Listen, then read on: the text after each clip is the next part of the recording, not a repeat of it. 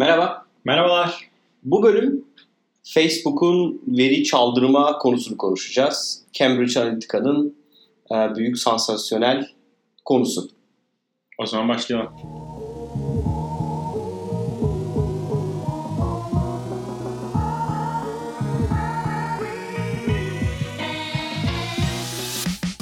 Nerede duydun ilk?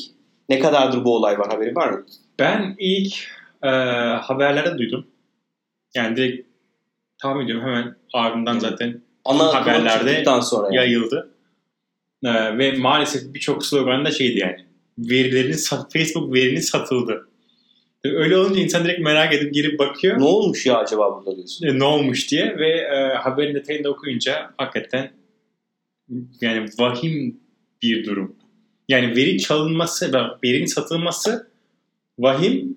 Veriyle ne yapıldığını öğrenince esas daha vahim orası. Yani Amerika'daki seçimlerin hani şimdi de bunlar hepsi o şekilde söyleniyor. Gerçekten ne var bilmiyoruz ama söylendiği şekilde yani o veriyle gerçekten bir seçim kazanılmış olabilir. Evet, bunu ispatlamak mümkün değil. Çok aynen.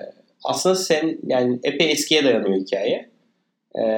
Cambridge Analytica diye bir big data şirketi, büyük veri şirketi Facebook üzerinden kullanıcılara, seçmenlere hatta direkt Amerikan seçmenlerine bir anket yaptırıyor. Ve bu anket sayesinde neredeyse Facebook'ta olan Amerikan seçmenlerin tamamının datasını indiriyor. Burada da Facebook'un bir açığını kullanıyor. Ben anketi dolduruyorum. Ama anket dolduran ben sayesinde benim tüm arkadaşlarımın nerede check-in yaptığı, ne fotoğraf yükledi, neyi beğendi gibi şey bütün datalarını alabiliyorlar. Facebook zaten Facebook'la ilgili kısmı işin burası yani. Facebook öyle bir sistem kuruyor ki ben izin verdiğim sürece benim girip gördüğüm her türlü veriye Cambridge Analytica'nın bu anket uygulaması sayesinde ciddi bir veri çekiliyor. Aslında bununla ilgili çok güzel bir video var. Ben postun yani videonun altına koyalım. Alexander Nix, Cambridge Analytica'nın o zamanki genel müdürü, CEO'su bir sunumda çıkıp bunu anlatıyor. Yani diyor ki biz Cambridge Analytica olarak, sen de biraz önce izledik, evet, gördüm videoyu. Bir büyük veri şirketiyiz. Esas işimizde, bu arada birkaç şirket var arkada. Sadece Cambridge Analytica yok. Arkada bir tane daha SCL diye bir şirket daha var. Bir IP'leri de var. Bir hakka sahip. Askeriyeye ve devletlere, daha siyasi partilere hizmet veren bir şirket bu. Facebook'la ilgili kısması, bu şirket bu arada birçok yerden veri alıyor. Mesela orayı kimse kaşımıyor. Ben onu merak ediyorum. Yani niye kimse kalkıp Facebook dışında kimseye, Nielsen var mesela orada. AC Nielsen dünyada en fazla perakende harcama verisi tutan şirket, doğru değil mi? Yani Türkiye'deki bütün şirketler kullanıyor yani. Perakende işi yapan tüm şirketler AC Nielsen'dan veri alıyor. Orada kullanıcı verisi yok benim bildiğim Türkiye'de. Ama adam sunumunda şeyi anlatıyor. Biz diyor sizin hangi golf kulübüne üye olduğunuzu da biliyoruz. Hangi kiliseye gittiğinizi de biliyoruz diyor. Çok paranoyak bir şey. Sunumunda özellikle hangi kanalı izlediğinizi, ne zaman izlediğinizi de biliyoruz diyor. Hangi kanalı, hangi... Tamam yani. Hangi ne programı, ne zaman izlediğini de biliyorum diyor. Ve bu sayede ve işte senin neden hoşlanıp hoşlanmadığını da biliyorum. Neye tepki gösterdiğini de biliyorum. Facebook'la ilgili kısmı Facebook'un bu kadar kolay bir şekilde kullanıcı verilerini third party uygulamalı yani. Üçüncü şirketlerin yaptığı uygulamalara bu kadar rahat verebilmesi. Uygulamanın adı da This is your digital life'mış. 87 milyon kişinin verisi. Evet, 87 milyon. Evet. Çok ciddi bir rakam. Çok ciddi bir rakam. Amerika nüfusu zaten 300 milyon. Evet. Ve 87 milyon kişinin verisi dediğinde 87 milyon kişinin verisini alma, 87 milyon kişinin arkadaşlarını da alıyorsun. Yani Facebook'ta benim arkadaşım olan kişilerin de verisini Cambridge Analytica aslında bu sistemden dump etti. Sonra ve diğer bir konu, hani Facebook'un bu dönemde üzerine gidilen konulardan bir tanesi fake haberler. Onu biliyorsun. Gerçek olmayan haberlerin Facebook içerisinde dağıtılmasına engel olmadığı için de Facebook çok ciddi eleştiriliyor. Cambridge Analytica'da tam olarak onu yapıyor. Cambridge Analytica'nın bir yöntemi var. Bütün kullanıcıları, yani o indirdiği 87 milyon ve Amerika'daki bütün seçmen datası, çünkü adam sunumunda onu söylüyor. Amerika'daki bütün seçmenlerin datası var diyor adam. Sunumda adam çıkıp göğsünü gere gere bunu anlatıyor yani. Public bir sunumda. Yani 87 milyon güzel seçilmiş. Evet, seçilmiş. Hesaplar. Aynen öyle. Bir kişilik analizi yapıyor Cambridge Analytica. Bir psikolojik metot kullanıyor. Kişileri açıklık, sorumluluk, dışa dönüklülük, uyumluluk ve duygusal denge olarak 5 kategoride ele alıyor. Yani senin bunu yaparken de bu aslında 5 yönü kullanarak da 5 karakter tespit ediyor. Birinci karakter koruyucu, maceracı, uyumlu ve yönetici. Özür dilerim. 4 farklı kişiliğe bölüyor. Sonra bu kişiliklerle kampanyalar tasarlıyor. Şöyle bir istatistik veriyor. O da çok çarpıcı. Diyor ki Facebook'ta yapmış olduğun 10 tane beğeniyle seni iş arkadaşından daha iyi tanıyorum. Facebook'ta yaptığın 150 beğeniyle seni ailenden daha iyi tanıyorum. Facebook'ta yaptığın 300 tane like'ı alarak kız arkadaşı, erkek arkadaşından ya da eşinden daha iyi tanıyorum. Ve bir iddiada 500 like'tan fazla bir like'ını analiz ederek senden daha iyi tanıyorum gibi bir hikaye var ve adam bunu sunumunda söylüyor. Adamın sunumundaki diğer enteresan şey seçimlerde Trump'a çalışıyor olması. Ama Trump'tan önce neydi diğer senatörün adı? Ted Cruz. Ted Cruz seçimlerden 3 ay önce sonlarda bir aday. %5 gibi bir şey var, payı var. Aynen. Bu firmayla çalışmaya başladıktan sonra bu tabii bu adamın Alexander Nix'in açıklaması bu. %35'e geliyor. Trump'tan sonra ikinci senatör oluyor. Böyle olunca da bu iş bitiyor. Yani Ted Cruz eleniyor ve Trump kalıyor. Son iki kalandan birisiyle de çalışmaya başlıyor diyor. Trump'la çalışmaya başlıyor. Aynen. Ted Cruz, evet, ondan başka bir sunumda onu da anlatıyor. Aynen. Ted Cruz için elde ettikleri data artı Trump kampanyasından elde ettikleri datalarla da Trump'ı biz başkan yaptık diye adamın bir var. Beyanı var bu arada.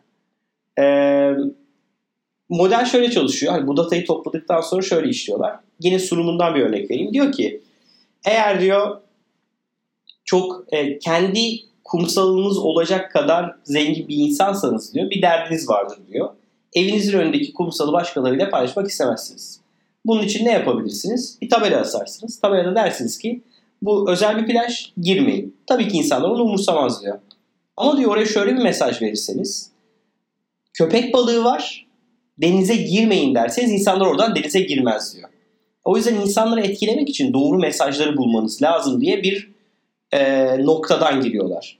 Ve senin kişiliğini tespit ettiği için yine Amerika'daki olaylardan bir tanesi kişisel silahlanma. Trump kişisel silahlanmayı savunuyordu. Ve her farklı o 4 kategorideki insana da adamın iddiası şu. Sen diyor dijitalde bir kampanya yaparsan adamın yaşına göre, ırkına göre, yaşadığı yere göre bir kampanya yaparsan çok salakça bir şeydir bu diyor. 5 para etmez diyor. Çünkü evet, diyor bütün 35 yaşındaki kadınların duymak istediği mesaj o değil. Kesinlikle. İstanbul'da yaşayan bütün 35 yaşındaki ve gelir seviyesi yüksek kadına duymak istediği mesaj da aynı. Fazla genel. Çok genel. Ve o yüzden diyor acayip böyle kişiye özel bir mesaj vermemiz lazım diyor. İşte Trump kampanyasında silah sahibi olmak isteyenlere böyle bir mesaj veriyor. Atıyorum çok böyle belli bir kitleye diyor ki silah sizi korur. Şimdi çünkü o adamın derdi böyle korunma dürtüsü var. Ya da böyle koruyucu ve yönetici daha böyle baba vesaire kişilere ya da bir ailesini koruma dürtüsü olan insanlara da silah sayesinde ailenizi koruyabilirsiniz mesajı veriyor. Daha böyle olanlara, anarşist ruhlu olanlara silah alın vesaire böyle daha sert mesajlar verirken aile babası ya da böyle daha koruyucu profillere de savunmadan girerek seni etkiliyor. Hiç Trump yanlısı olmayanlara da fake newslarla, yalan haberlerle onları da mevcut adaydan kırmaya çalışıyorlar, soğutmaya çalışıyorlar. Yani ona oy kullanacağına oy kullanmasın dahi. Ya da çekebiliyorsam Trump'a çekeyim. O kadar detaylı bir segmentasyon yapabiliyorlar ki adamlar. Bu sayede aslında kime ne mesaj göstereceğini, kime ne mail atacağını, kimi Facebook'tan nasıl reklam verdiğini, işte izlemiş olduğun televizyon kanalındaki, senin izlemiş olduğun programda eğer oradaki kitle tam onun hedef kitlesi oraya televizyon reklamı vererek tam seni birçok yerden aslında manipüle etmeye çalışıyorlar. Evet. Bu arada sadece seçimlerde mi? Değil, her yerde. Yani bu işte alışveriş yapma dürtüsü için de geçerli. Bu psikolojik analizi yapabilirsen, bu kadar veriyi toplayabilirsen. İşte atıyorum motor almak isteyen adam için de geçerli. Bir yere tatile gitmek isteyen adam için de geçerli. Her türlü noktada adamlar bu psikolojik metotları kullanarak aslında seni manipüle etmeye çalışıyorlar. Düşünüyorum, pazarlamacılar da bu işi yapıyor. Yani dijital marketingçiler de bu işi yapıyor. Ama bu adamların becerisi çok data toplayıp, çok yani... kanaldan data toplayıp, datayı temizleyip, segmente edip bunu da bir bedel karşılığı satıyor olması. Problem benim iznim olmadan benim datam senin yüzünden bu adamlara gitmişse senin yüzünden ben de hedefleniyor olmam sıkıntı. Facebook'un başını yakan biraz da buydu. Tabii ne yapıyor? Daha sonra adam Facebook'tan çaldığı verilerle Facebook'a reklam veriyor. Aslında bir mutual bir ilişki var yani. Facebook bunları bu adamlara peşkeş çekerek yani satmadı. Datayı satmadı Facebook. Bir kere o önemli. Facebook kendisindeki datayı birine satmadı. Ben Koray olarak aptal bir adamım. Aa bir anket varmış ne güzel ya deyip bir anket dolduruyorum. Anketi doldururken Facebook'taki uyarı mesajları görmüyorum. Bakmıyorum. Basıp geçiyorum. Orada diyor ki bu uygulama senin verilerini alacak. Mail adresini alacak. Postlarını görebilecek ama senin adına post yapmayacak. Ha post yapmayacaksa ne güzelmiş. Yapıştırıyorum ben izin veri. Hop ben gidiyorum. Bütün eşim, dostum, arkadaşlarım gidiyor. Hepsinin datasını bu adamlar dump ediyorlar. Ondan sonra kuzu kuzu yönetilebilen bir formata döndürüyor bizi. Hikaye bu. Amerika'daki seçimlerde etkilemiş olması. Silicon Valley dizisini izledin mi? Yok izlemedim. Silicon Valley dizisinde Facebook'un logosu bir ara Rus evet. Kiril alfabesine dönüyor abi. Orada da giydiriyorlar. Yani Facebook biliyorsun bu seçimlerden önce Rusya'nın manipülasyonu, Rusya'nın fake newsları nedeniyle de Amerika'da başı belaya girdi. Orada bayağı şey tartışılmıştı bu fake news'lar nasıl engellenecek diye. Çünkü Rusya'da ilginç küçük küçük şehirlerde evet. Bayağı bir adamlar reklam bastılar Amerika'ya. Evet. Hem yanlış haber yayınlıyorlar hem de o haberden para kazanıyorlar. Evet. Google AdWords üzerinde. Ne kadar ilginç bir şey. Çok böyle garip bir hikayeydi. Yani Facebook'un konusu ya da verinin tabii bu ne oldu? Sonra bir kampanya başlatıldı. Facebook'unu sil. Silmek bir yöntem mi? Yöntem. Bir yöntem tabii ki. Girmeyeceksen yöntem. Yani manipüle edilebilecek bir ortamda olmayacaksan yöntem. Bu arada Türkiye'de de başımız aynı dertte. Yani cookie'ler... Tüm dünya. Tabii cookie'ler, yani Facebook'u geç.